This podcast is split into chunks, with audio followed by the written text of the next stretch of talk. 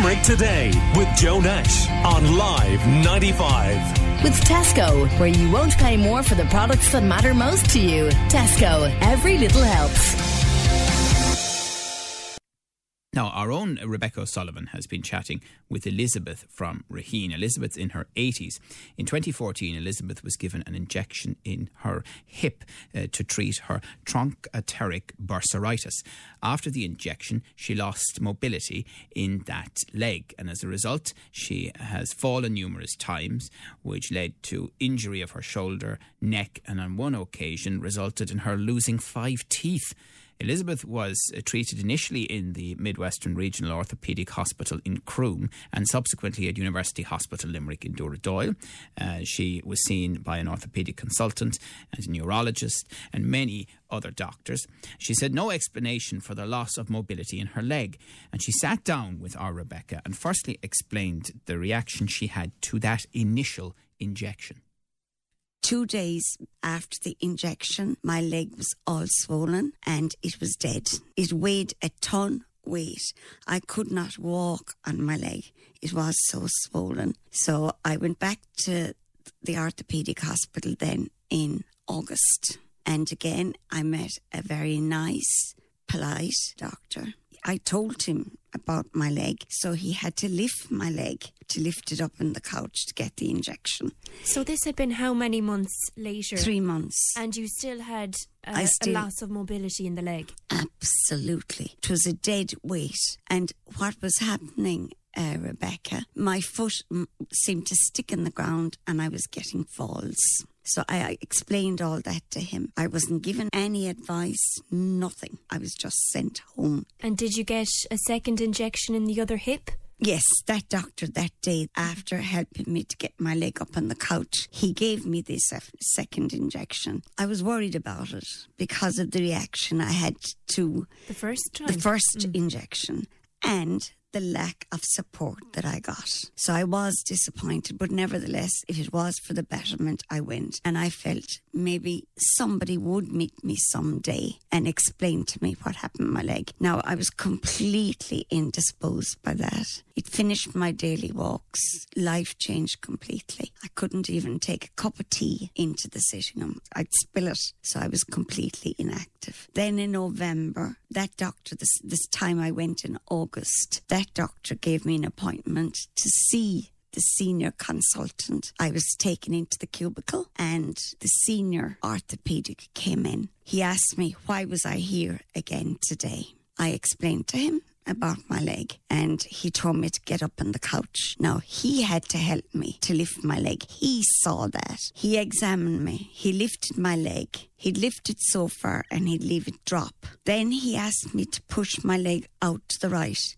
I couldn't do it. I couldn't lift my leg. He had to lift my leg. And if he let it go, it dropped. I'm not a medical. I don't know, but I know what's right and what's wrong. I'm not a fool, but he told me it was a stroke I had. Now, I was very shocked to hear that. Very, very shocked because I was never told I had a stroke. I didn't have the symptoms of a stroke. So why did he say that? So he left me off. That was it. Naturally, I was very upset. I was crying. And the next day, I rang my GP. She said I had no history of symptoms of a stroke. As far as she was concerned, I did not have one. I was sent for a mm-hmm. brain MRI scan, Yeah. which came back normal. Lucky for me, it did come back normal. So that would mean then that you hadn't had a stroke. I hadn't a stroke, no. I wrote to the CEO in the region. He sympathised with me. I had a bad fall in January and I had to go to A&E. So this fall came about because of the problems that you'd been having Yes. with your leg. What happened, Rebecca, was I was trying to get on the train and I call it my bad leg. It's my right leg. The leg stuck to the lip of the train and I fell in. Now I had excruciating pain down my arm, my shoulder blade, and my neck. I had numerous falls after that.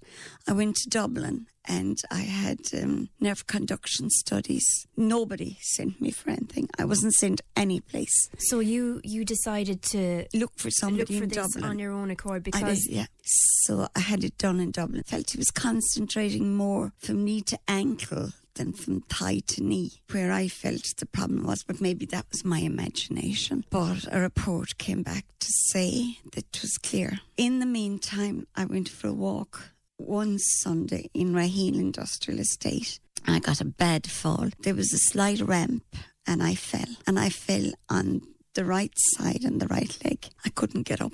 And it was raining. And the dog was running around. I suppose I was there about 20 minutes, but I was in the out, the inside path near the buildings. I wasn't in the outside path. And lucky for me, a lady saw me. And she came along and she picked me up. I was bleeding profusely from my mouth and my nose. And she cleaned me up and she brought me home in our car. So I went to ShannonDoc. She examined me and she, she said it was better to go to the hospital. So I went to the hospital on Monday and I met a junior doctor. He examined my nose with a light and he told me there was nothing wrong with me. He sent me home. It transpired that after the fall on the Sunday, I lost five teeth. It was ongoing then. I wasn't getting help. The neurologist in the hospital, he just got me to walk up and down the corridor, come back again in six months. This I did four or five times, and he did nothing, nothing at all. An orthopedic in Croom. He sent me to Cork then for nerve conduction studies. you'd already had these nerve conduction had. studies done in Dublin. I had those done, Rebecca, in Dublin. and they were clear. and I was told mm-hmm. they were clear. It was a dreadful procedure, Rebecca. And in comparison to the nerve conduction tests you had in Dublin, were they at all the same? No, no. It was difficult, but what they did was the right thing to do. And they gave me a result, Rebecca, that there was damage to the sciatic nerve. I think it was the injection I got in Croom, but all medics have disputed that. They tell me that it was a stroke. And that man said, Did you have a brain scan? And I said, Yes, I had. And it was clear. And he said, I agree with that. The injection I got in Croom, I know it was that, Rebecca, and I've got help from nobody, and it's very frustrating. And I know it's very personal, Rebecca, but I've been doubly incontinent since 1968. When my eldest son was born, I had a horrific labour and delivery. And and since that day, Rebecca, I have been doubly incontinent. And the immobility now makes life much tougher for me altogether. And I'm here today in desperation. I promise you, Rebecca, I am telling the truth. And I'd like somebody to come forward and help me, please, and tell me the truth. I'm at the end of my tether. Very difficult to listen to that, isn't it? Uh, Elizabeth from Raheen, she's in her 80s and she was uh, chatting to uh, our own Rebecca O'Sullivan and telling uh, the story of what she's gone through. So, obviously, we have um, chased this up with uh, various people. Uh, first of all, University Hospital Limerick. So, the statement that we got from them, um, they say, look, initially it's uh, important to point out that UL Hospitals Group is unable to discuss with third parties the specific details of any individual case. So that's us. So they can't talk to us about it. Although, as you've heard there, Elizabeth has been very happy to give us lots of the details.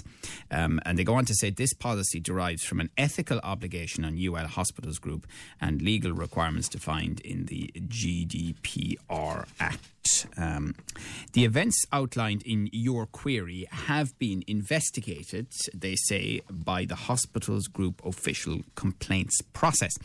And for the reasons outlined before, it would be inappropriate to discuss these investigations. However, we are happy to deal directly with the patient if she has any outstanding concern about these matters. So that's what the hospitals group told us. Now, from our perspective, we need to clarify this. Um, Live 95 has been given access by Elizabeth to the response she received from UHL in relation to her complaint lodged in 2014.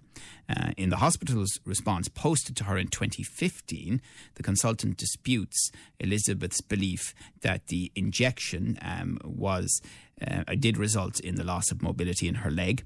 Uh, the consultant apologised to Elizabeth in relation to the mention of stroke. The consultant says it was a communications failure and that stroke was mentioned as a possible cause for loss of mobility in the leg, but was not given as a diagnosis. And interestingly enough, um, as you heard, um, Elizabeth was chatting to Rebecca in the studio, um, and uh, that was uh, recorded. And we've talked to Elizabeth after the interview was recorded, and University Hospital Limerick has since been in contact with her directly and offered to admit her for treatment this week. So there you go. Call Limerick today now on 46 19 95.